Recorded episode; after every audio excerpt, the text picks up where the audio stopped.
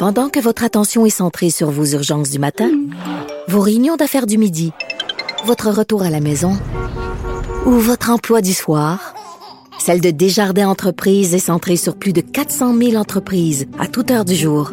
Grâce à notre connaissance des secteurs d'activité et à notre accompagnement spécialisé, nous aidons les entrepreneurs à relever chaque défi pour qu'ils puissent rester centrés sur ce qui compte, le développement de leur entreprise.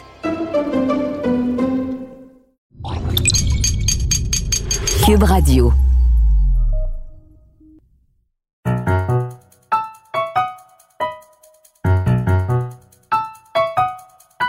Ici Mathieu Boccoté et bienvenue aux Idées mènent le monde.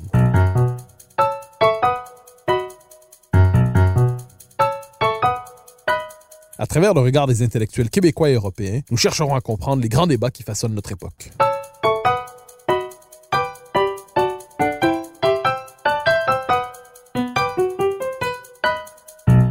Depuis un cynique chez les lyriques, son essai consacré à Denis Arcan, et plus encore son magnifique ouvrage Voir le monde avec un chapeau, Carl Bergeron s'est imposé comme une figure à part de la littérature québécoise, et plus largement de notre vie intellectuelle. Il se faisait discret depuis quelques années, mais ses lecteurs seront heureux d'apprendre qu'il fera paraître en début d'année, dans les pages de la revue Argument, un texte majeur consacré à une figure centrale des premiers temps de notre histoire, Marie de l'Incarnation. L'occasion était belle de l'inviter à passer à cette émission pour terminer l'année avec lui et savoir où il en est rendu dans ce qu'il avait appelé, appelle encore probablement, la traversée de l'épreuve. Carl Bergeron, bonjour. Bonjour. Alors, Marie de l'Incarnation, une figure centrale de notre histoire, une figure un peu oubliée. Comment rencontrez-vous, dans quelles circonstances avez-vous rencontré cette figure si particulière? Ben, de façon très étrange, parce qu'en réalité, euh, évidemment, comme tout le monde, ou à peu près tout le monde, j'ai déjà croisé le nom de Marie de l'Incarnation.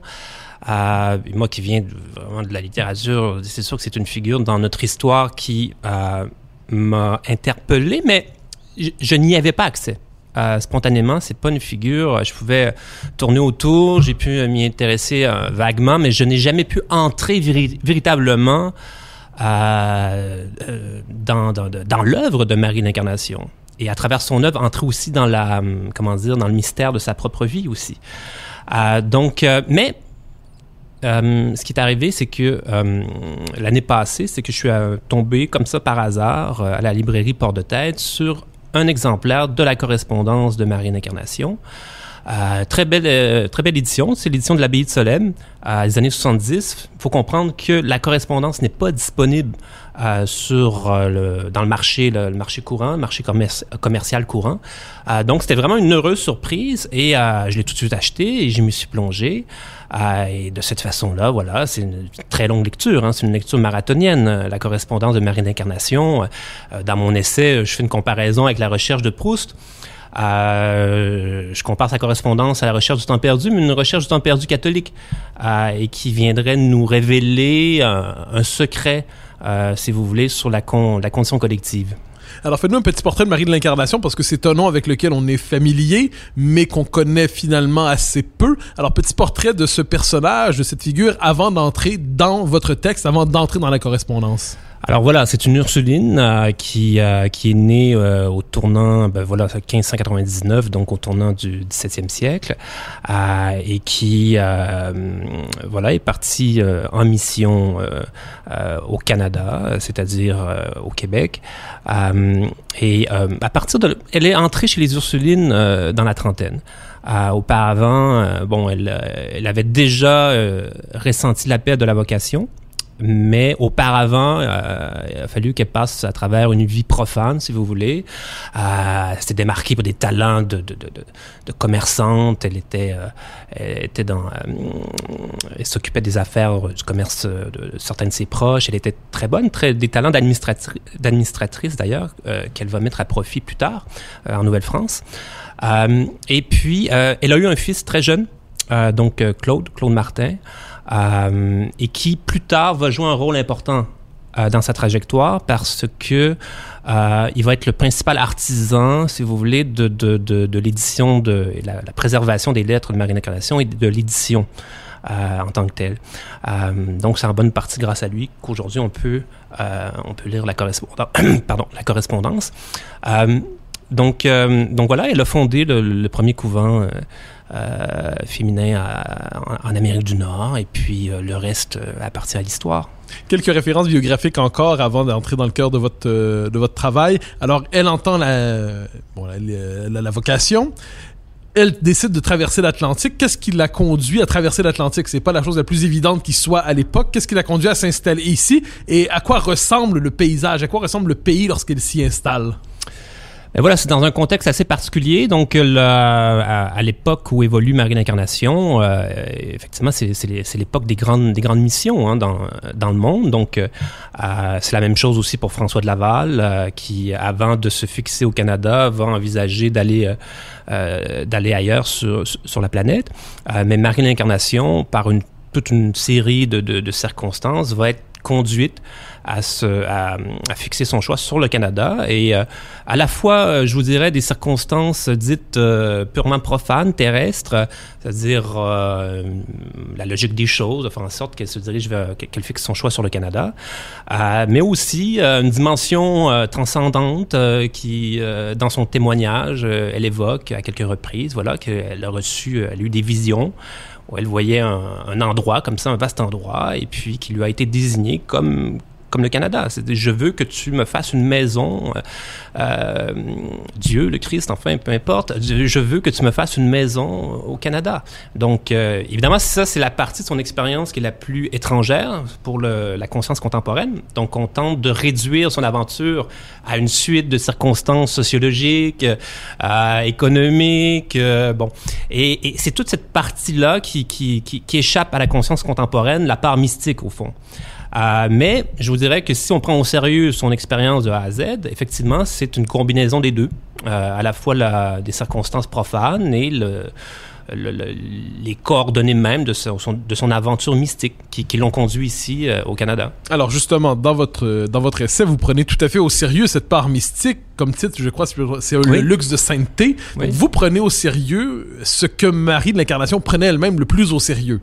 Alors depuis un certain temps, lorsque cette figure apparaît dans la culture, on cherche à la désacraliser, à la retirer à l'univers mystique, comme si ce qu'elle jugeait essentiel était finalement secondaire. Vous prenez au sérieux ce qui est essentiel pour elle. Qu'en retenez-vous? Que retenez-vous de la lecture de ces plus de 1000 pages de correspondance Bon, alors vous employez le- l'expression luxe de sainteté. C'est une expression que j'emprunte à Jean Lemoine, euh, donc un, essayiste euh, québécois euh, qui avait écrit, beaucoup écrit dans les années 50, 60 sur bon, notre, culture, mais aussi sur l'héritage, l'héritage de sainteté de, de la Nouvelle-France, que lui aussi prenait au sérieux. Parce que c'est une période assez particulière. Hein. À l'époque, il y a un désir d'iconoclasme, de réenracinement dans, dans le présent. Donc, une réaction qui se produit à, À l'époque, c'est-à-dire... euh, euh, les années 50-60. Euh, donc, une, un désir de reconquête du principe de réalité historique. Euh, parce qu'il y avait un sentiment d'aliénation euh, assez, assez justifié de mon point de vue euh, chez les intellectuels de l'époque qui se sentaient prisonniers d'une mémoire idyllique à, à géographique de l'Amérique française, dont fait partie Marie l'Incarnation. et qui leur était servi dans les écoles, dans les églises. Donc, et, et c'était pas, en fait, c'est que le, le, le, le principal critique, c'est que ce passé était figé dans une sorte d'épopée, donc euh, dans une grandeur du passé, c'était figé dans l'imaginaire, mais dans le présent, l'écart était tellement immense entre euh, voilà la, la grande épopée euh, mystique, la grande épopée euh, des grands explorateurs en Nouvelle-France et le présent où ils étaient condamnés à un rôle subalterne dans la cité. Euh, donc, une réaction, une réaction de dévalorisation de cette mémoire. Euh, c'est ce que, par exemple, c'est le sens de, Jacques Ferron dans, son livre Historiette. C'est Ferron est un, voilà, il sort, il sort le marteau, il tape sur cette mémoire euh, figée de l'Amérique française pour euh, dégager un espace où il pourrait commencer à respirer. Et c'est pourquoi Ferron fait remonter le début de notre histoire aux patriotes. Il dit voilà, ça c'est une histoire qu'on peut s'approprier, elle est concrète, elle nous appartient. Donc, il y a une réaction à l'époque qui se produit. Et le moine, avec le recul, apparaît, en fait, c'était pas son moment. Euh, dans les années 60, c'était Ferron qui devait gagner. Aujourd'hui, 60 ans, 60 ans plus tard, moi j'ai envie de dire, voilà, je vais prêter l'oreille à ce que le moine a à dire. Est-ce qu'aujourd'hui, ça serait pas le moine qu'on devrait écouter d'une certaine manière? Parce que le moine, dans les années 60, en fait au tout début des années 60, dit, il fait deux prédictions, deux prophéties. La première, très juste, il prédit que l'Église s'apprête à, s'effondrer. C'est ce qui va arriver dans les années suivantes. Euh, mais quelque chose de beaucoup plus audacieux, il, prédit euh, que, que, cet héritage de sainteté qu'on, à son époque, on commence à chercher à dévaloriser, à disqualifier. Euh, on cherche à présenter ces mystiques comme des folles, des illuminés, des névrosés. Il dit que cet héritage va revenir hanter, va revenir dans la conscience collective plus tard, une fois que les stigmates du cléricalisme, par cléricalisme, j'entends évidemment l'expérience religieuse telle qu'elle s'est développée au Canada français dans le slash de la conquête jusqu'au milieu du 20e siècle. Donc, une fois, une expérience pénible, hein, à bien des égards, euh, Génération de Ferron, Anne Hébert, euh, jusqu'à Parti pris, la, revue de Parti, c'était euh, quasiment deux générations et, qui avaient des griefs très légitimes par rapport au cléricalisme. Mais le moine dit, une fois que ces stigmates, autrement dit, ces souvenirs douloureux auront été, se seront dissipés, alors ce sera l'occasion historique justement de faire une place dans, la conscience collective pour cet héritage qu'à l'époque, ils n'étaient pas prêts à recevoir ou à métaboliser. Euh, Et c'est à ce moment que vous arrivez, si je peux me permettre. oui, d'une certaine manière. Avec votre texte, donc vous dites, on, on reprend Marie de l'Incarnation, on la relit, on la redécouvre, mais sans le désir de voilà de, de, de, de sortir le marteau piqueur pour euh, pour attaquer un fantôme en fait attaquer quelque chose d'autre que moi envers lequel j'ai rien c'est-à-dire je, je, n'ai pas de compte à régler avec le cléricalisme euh, j'ai pas eu à subir non plus ce que les gens qui ont vécu le cléricalisme ont subi euh, donc je n'ai pas à, régler des comptes d'une certaine manière. Donc j'ai simplement à lire Marie l'incarnation et puis la lire pour ce qu'elle était et qu'est-ce que vous y trouvez? Bon, premièrement, Alors, quel est, quel est le, sens de votre essai? C'est-à-dire, si vous, si vous résumiez l'esprit de votre essai, qu'est-ce qu'on qu'est-ce qu'on y retrouve? Ben, Je vais quand même répondre à la première, la première question. Euh, ben, ce que j'y trouve, euh, pour moi, ce qui. Marine Incarnation, c'est d'abord un immense écrivain.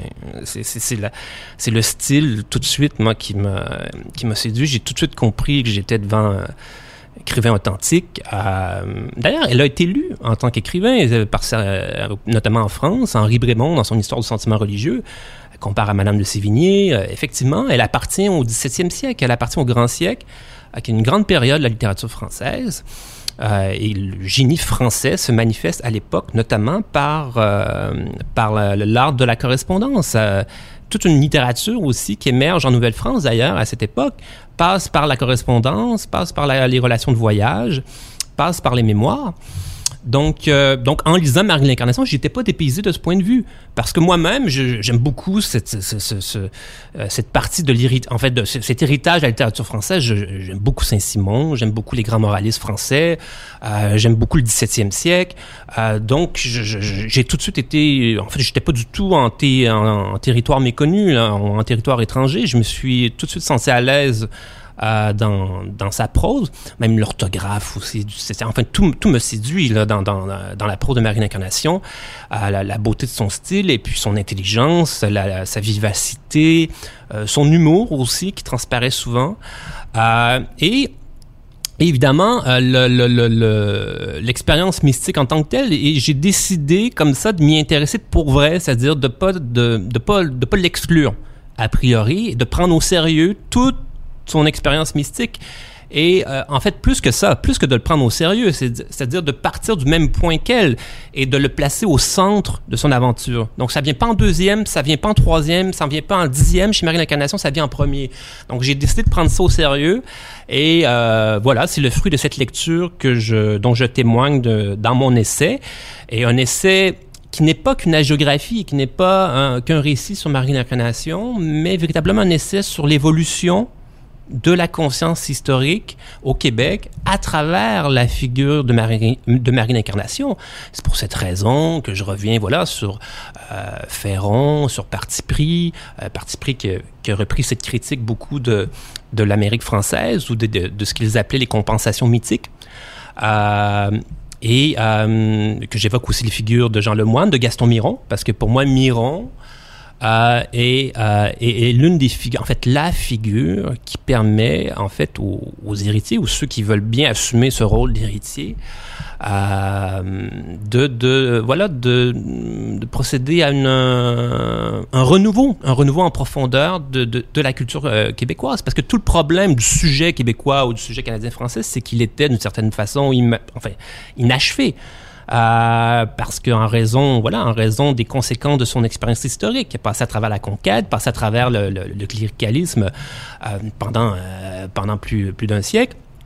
Donc, c'est un sujet mutilé là, qui arrive dans les années 50, le 60. Là. Il faut comprendre l'urgence des intellectuels de l'époque de, de, se lancer dans une reconquête de l'être et des conditions concrètes à l'intérieur desquelles une vie authentique, créatrice pourrait commencer d'émerger.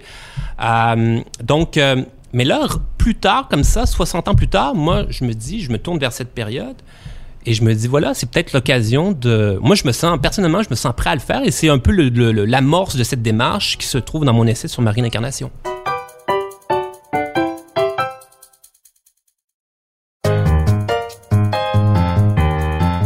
Vous l'avez dit, le sujet québécois est un sujet mutilé. Vous le présentez pour les années 50, les années 60. Pourtant, vos lecteurs euh, qui ont lu Voir le monde avec un chapeau, par exemple, mais aussi auparavant euh, un cynique chez les lyriques, mais je pense ici à Voir le monde avec un chapeau, dans votre, euh, votre dernier livre, oui, surtout Voir le monde avec un chapeau. En dans fait, 2016, il y a une notion qui est centrale, qui est la notion de l'épreuve.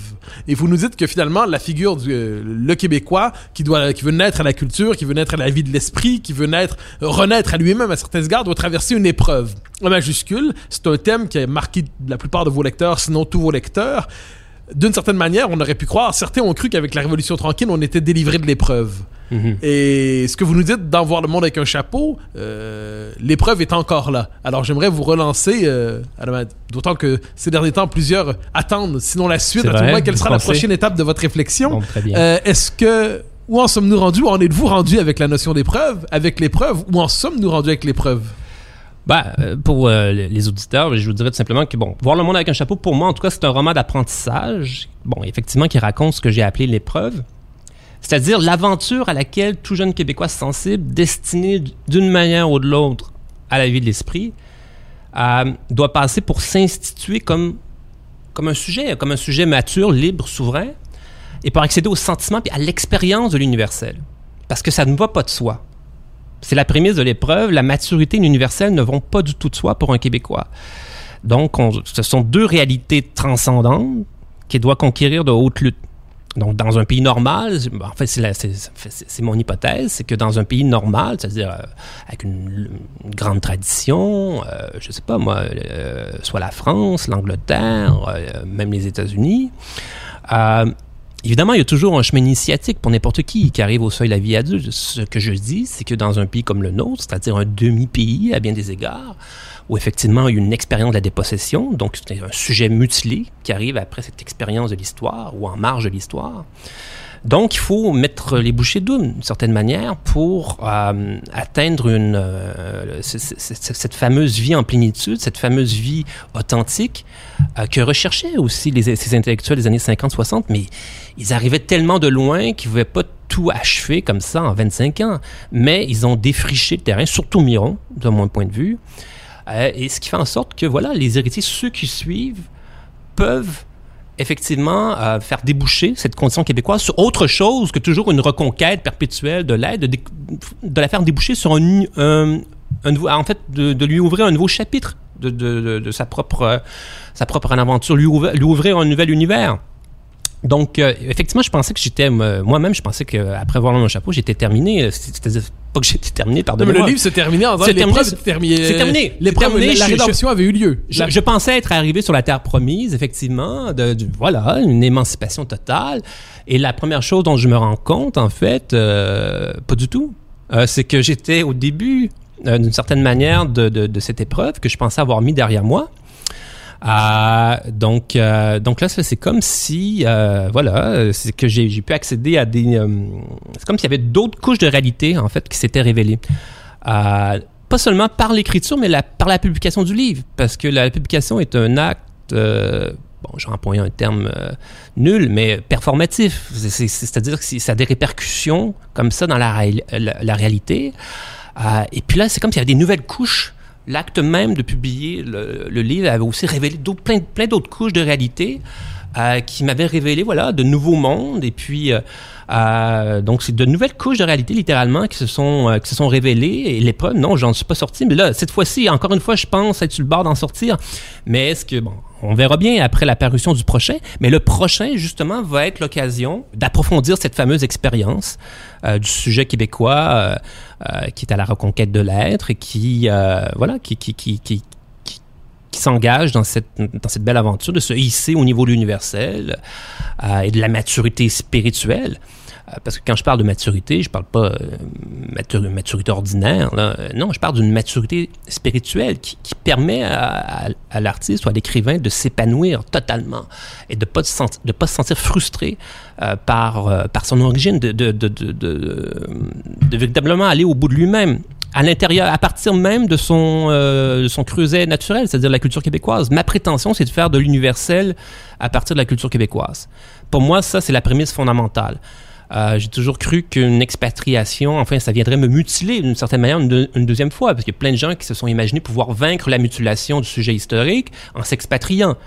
Euh, donc, soit en devenant un Américain, soit en devenant un Français, soit en, bon, choisissez l'identité que vous voulez. Donc, en se dissolvant dans l'autre, qui allait pouvoir échapper à cette malédiction. Moi, je, je crois l'inverse. Je pense qu'il faut une confrontation directe avec ce nœud historique euh, pour le dénouer totalement, non seulement pour nous-mêmes, mais pour ceux qui vont suivre.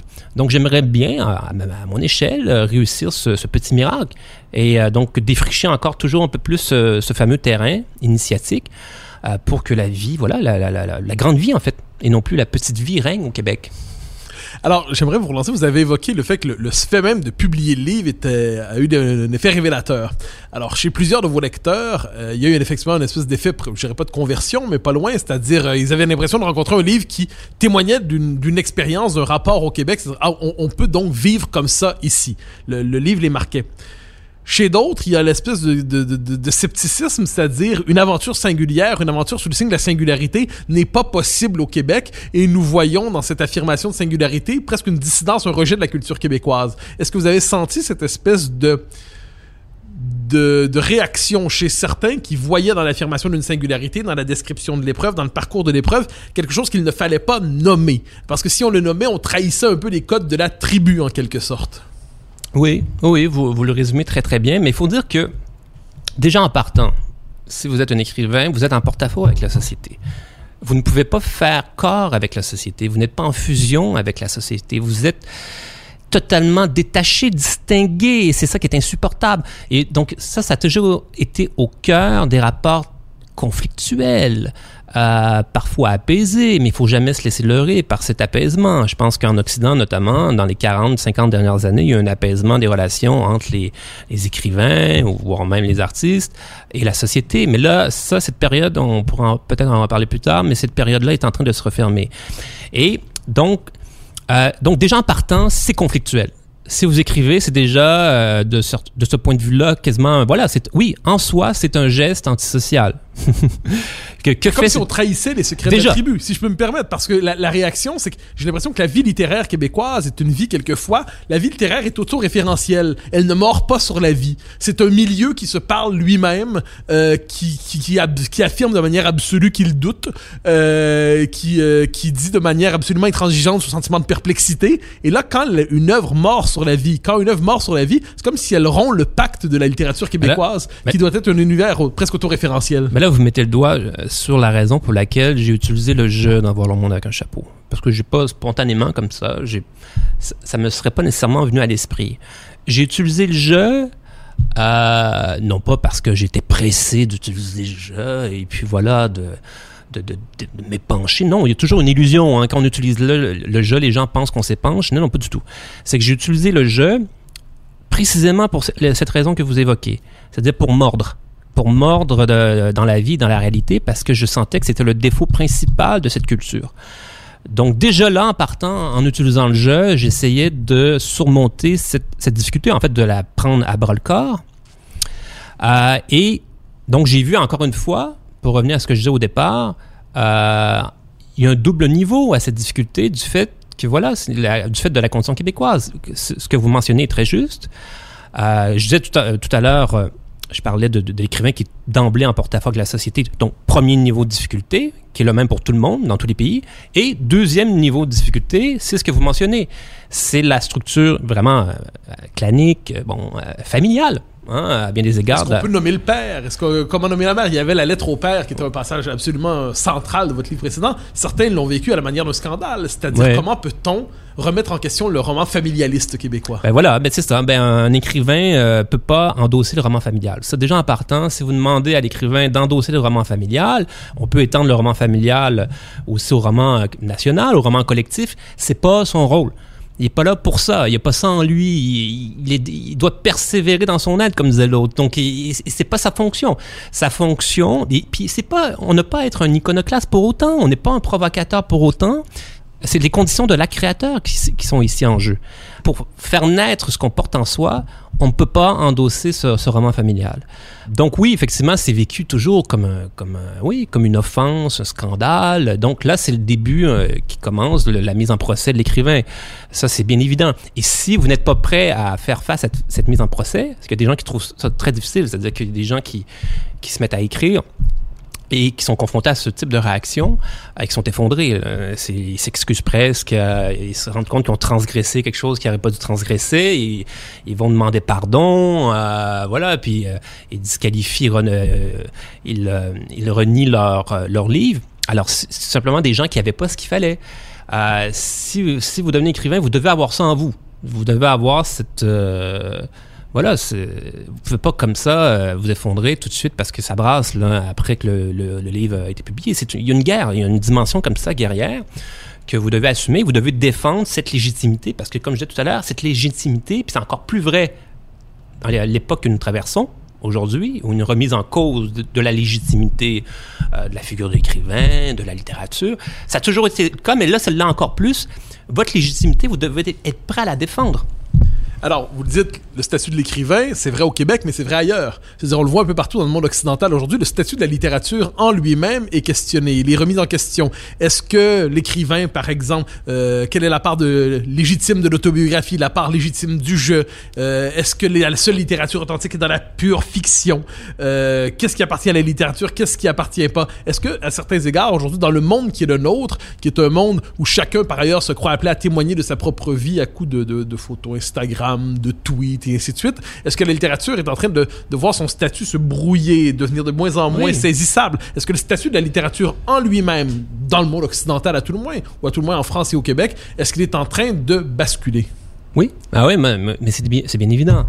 Euh, moi, je vois un symptôme depuis une vingtaine d'années, euh, ce qui, qui me frappe beaucoup, euh, c'est la montée en force, euh, la notion de fiction. Hein, lorsque vient le temps de parler littérature, j'ai vu ça à un moment donné dans les journaux, je me suis rendu compte qu'on ne parlait plus de littérature, on parlait simplement de fiction. Euh, fiction québécoise, fiction américaine, fiction française. Les journalistes utilisent simplement le mot de fiction tout le temps. Et, fiction, vous savez, c'est un mot générique qui, qui, qui, veut pas dire grand-chose euh, et surtout qui n'est pas spécifique à la littérature. Euh, en fait, le, cinéma fait de la fiction, euh, euh, les publicitaires font de la fiction, euh, les spécialistes en communication qui font du storytelling font de la fiction aussi. Alors, vous voyez ce que je veux dire, c'est que toutes les frontières deviennent brouillées. Employer le mot de fiction pour parler de la littérature, c'est ne rien dire. C'est entretenir ce brouillage. Et c'est un brouillage qui est intéressé d'une certaine manière parce que ça, effectivement, ça s'inscrit dans un mouvement de l'époque qui tend à l'abolition de ce que j'appellerais de toutes les verticalités, de tout, de toutes les hiérarchies, euh, euh, de tous les statuts d'exception. Donc, ce qu'on cherche à faire à travers ça, c'est de coopter euh, la littérature, qui, comme tous les arts, les grands arts, est un art d'une certaine manière euh, aristocratique. On cherche à, coopter la littérature, la, la détacher de son histoire, de sa tradition propre, et par conséquent d'une légitimité qui lui est transmise à travers les siècles. On cherche à la détacher de ça euh, pour en faire euh, un instrument euh, périphérique au service euh, ben, de la société médiatique, du spectacle, de la société de consommation. Euh, donc, en fait, on parle, c'est ça, les, médias vont être tentés de faire ça, de, de, de, de, euh, d'entretenir ce brouillage et de renoncer à défendre ce que j'appellerais la, la valeur littéraire. Donc, vous avez des gens qui, qui sont des littéraires, en fait, dans les médias, mais qui se retrouvent dans une position très, très difficile parce que euh, dans le contexte qui est le nôtre aujourd'hui, euh, ça devient très difficile de, de, de, de défendre la valeur littéraire.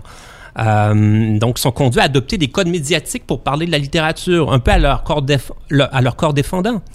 Euh, donc, donc, des émissions comme la vôtre, en ce moment, c'est comme un oasis. C'est les derniers oasis qui nous restent pour avoir une discussion qui est dans les codes de la culture et non pas dans les codes médiatiques. C'est très particulier. Euh, donc, vous avez comme un espace de souveraineté ici aux idées mènent le monde.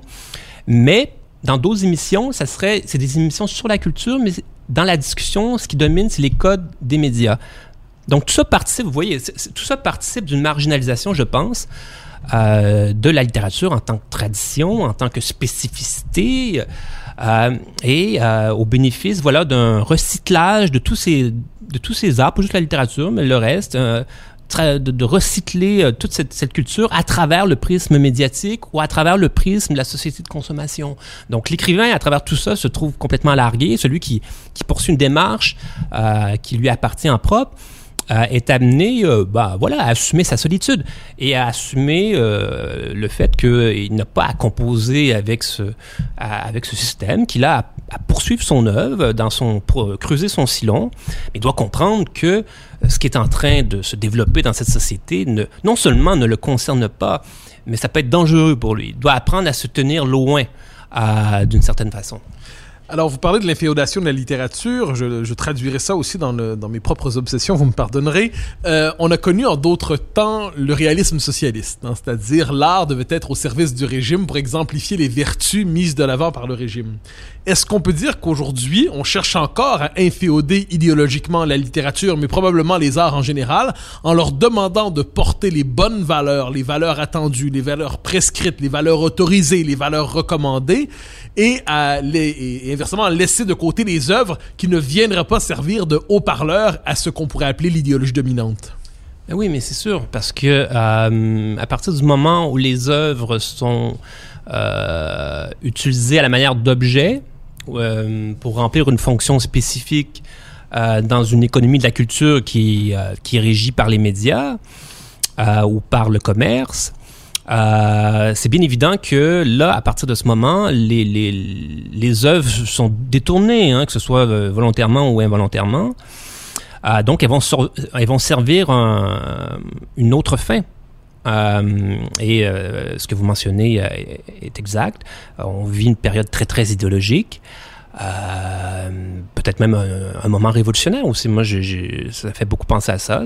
La, dynamique qui est enclenchée depuis quelques années est une dynamique, à mon avis, effectivement, qui qui est pas sans parenté avec une dynamique révolutionnaire.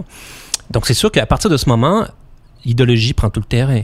elle occupe tout le terrain. Donc, il y a un art officiel donc, vous voyez, un, déplacement de légitimité, c'est ça qui, est important à retenir. La légitimité n'est plus fournie par l'histoire, par la tradition, elle est fournie par la conformité idéologique. Donc, est légitime l'écrivain qui se range sous la protection de, l'idéologie? Mais l'écrivain qui se placerait uniquement sous... Euh, voilà, et qui, se placerait à l'enseigne de, la tradition littéraire, de l'histoire littéraire, lui, ne, ne, bénéficie plus spontanément de la légitimité qui est encore la sienne euh, jusqu'à il y a peu, jusqu'à il y a quelques années. Ah, c'est ça qui a changé. Ah, donc c'est pour ça que je dis que l'écrivain d'aujourd'hui euh, doit prendre acte euh, de ces de ces modifications de fond qui sont qui sont inquiétantes et doit comprendre que qu'on entre dans une période chaotique et, violente. et probablement de persécution d'une certaine manière. Évidemment, c'est persécution, il faut, s'entendre là, mais c'est que euh, le, niveau de conflit va être plus élevé euh, que dans les 40 dernières années. Euh, donc, oui, un art probablement officiel, idéologique, encensé à pleine page dans, dans, les médias. Et malheureusement, beaucoup d'écrivains, pour survivre matériellement, économiquement, seront amenés à remplir des commandes un peu de cette sorte pour se maintenir, euh, maintenir une sorte de visibilité, vont être amenés à se, effectivement, à se conformer à ce qu'on attend d'eux, à ce que l'idéologie demande d'eux. Ça, c'est toujours tragique. Euh, c'est un crime contre l'esprit. Ça, c'est toujours des, sacrifices qui sont terribles. Euh, mais oui, inévitablement, la pression est tellement forte, c'est sûr que des gens vont céder. Euh, ils, vont, ils vont remplir ce rôle de subalterne. Et ceux qui voudront rester fidèles à leur vocation profonde seront amenés à, ouais, à emprunter des chemins difficiles, des, chemins euh, clandestins, enfin des chemins de traverse. Euh, euh, ce sera pas une partie facile, mais c'est la seule façon qu'ils ont de, de, donner ce qu'ils portent en eux, alors soit, ils doivent ils doivent l'assumer jusqu'au bout. Mais c'est sûr que le prêt à payer est lourd. C'est soit, soit une marginalisation, donc vous êtes enterré dans le silence, personne ne parle de vous, ou, soit vous êtes attaqué ou insulté, tourné en dérision. donc c'est soit l'un ou l'autre. mais c'est, vous savez, c'est à partir du moment où vous êtes véritablement fidèle à votre provocation, honnêtement, moi, quand j'avais commencé à écrire, c'est ce genre de choses, oui, qui pouvaient, qui pouvaient m'atteindre aujourd'hui, là, ça m'atteint vraiment pas, là. Donc, euh, c'est pas un problème. Est-ce que la condition, à certains égards, de la vie intellectuelle authentique aujourd'hui, c'est aussi de se mettre à l'abri de l'espace public, paradoxalement? Oui. la vie intellectuelle est naturellement portée vers l'espace public et pourtant il faut s'en mettre à l'abri pour être capable de la mener aujourd'hui. Est-ce que c'est le paradoxe dans lequel ceux qui se croient appelés par cette vocation sont. C'est le de paradoxe dans lequel ils sont euh, condamnés à se déployer? Oui, puis c'est parce que les, les, les jeunes qui commencent aujourd'hui, qui sentent une affinité euh, pour la littérature, bon, ils vont être amenés à s'inscrire à l'université, forcément.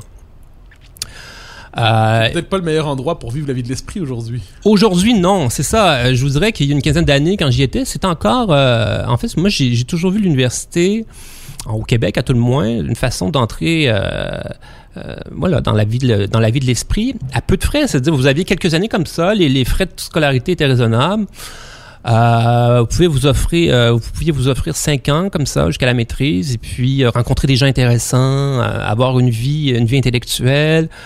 donc c'était pour moi une période de liberté, mais je vous dirais que l'essentiel, et je le dis en tout respect pour les professeurs que j'ai, certains très bons que j'ai l'occasion d'avoir, pour vrai, moi je trouve que l'essentiel se déroulait en dehors de la classe d'une certaine manière, euh, parce que c'était là qu'on se lançait dans les, discussions les plus les plus fortes, les plus authentiques, euh, les, les, plus riches aussi.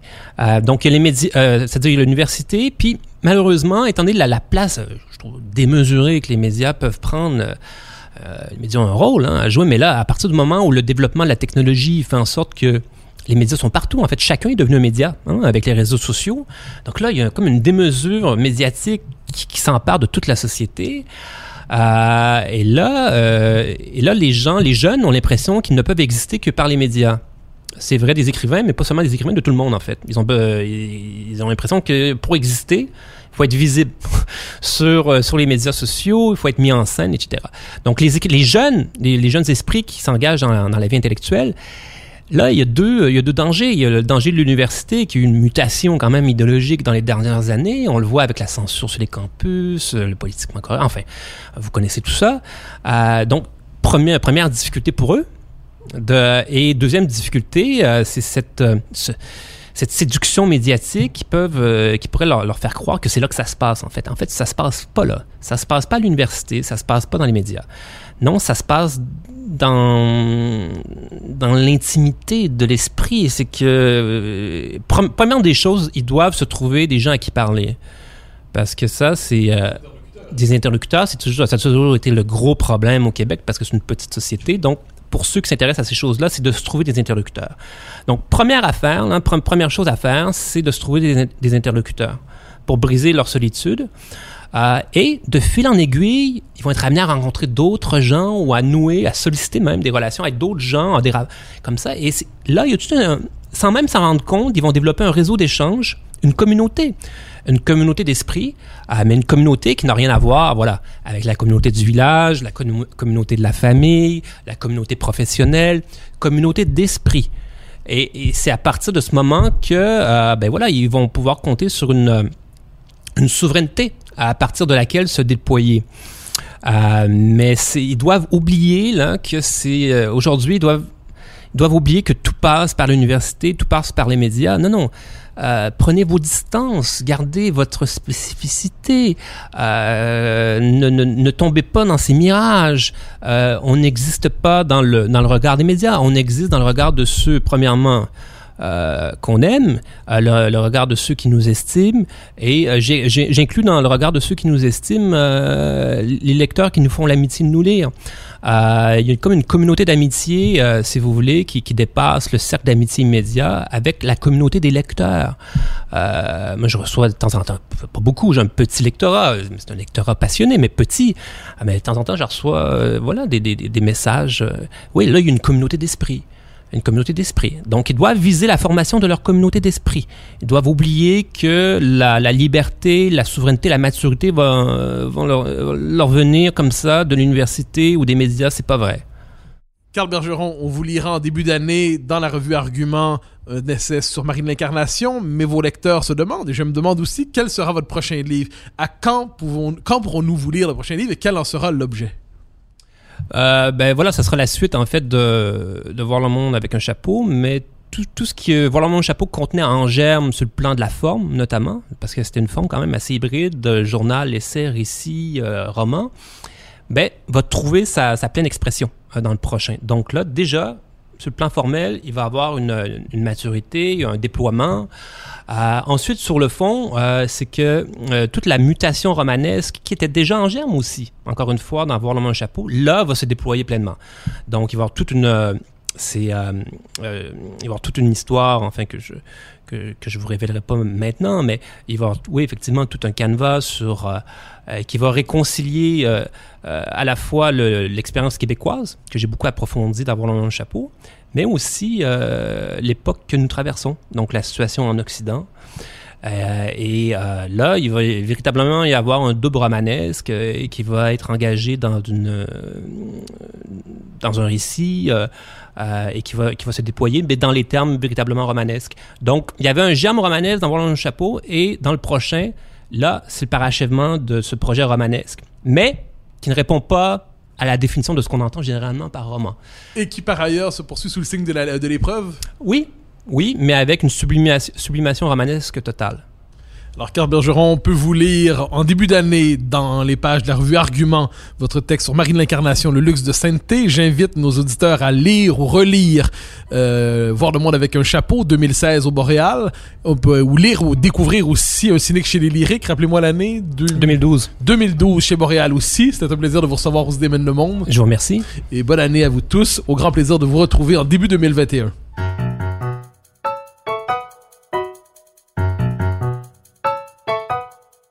Chers auditeurs des Idées mènent le monde, vous pouvez faire connaître le balado sur vos réseaux sociaux en partageant les épisodes que vous aimez. Cela nous donne à chaque fois un fier coup de main pour faire circuler les idées. Aussi, si vous écoutez sur une autre plateforme que Cube Radio, laissez-nous un commentaire. C'est encore une fois un geste qui nous permettra de faire connaître la série à un plus grand nombre. Merci à vous d'être à l'écoute. Vous pouvez me suivre sur Twitter et sur Facebook. Vous pouvez également lire mes chroniques chaque mardi, mercredi, jeudi et samedi dans le Journal de Montréal. Vous pouvez également m'écouter chaque semaine à la joute et sur Cube Radio, tous les jours à 10h, à l'émission de Richard Martineau. Animation et recherche, Mathieu Bocoté. Réalisation, Anne-Sophie Carpentier. Une production Cube Radio.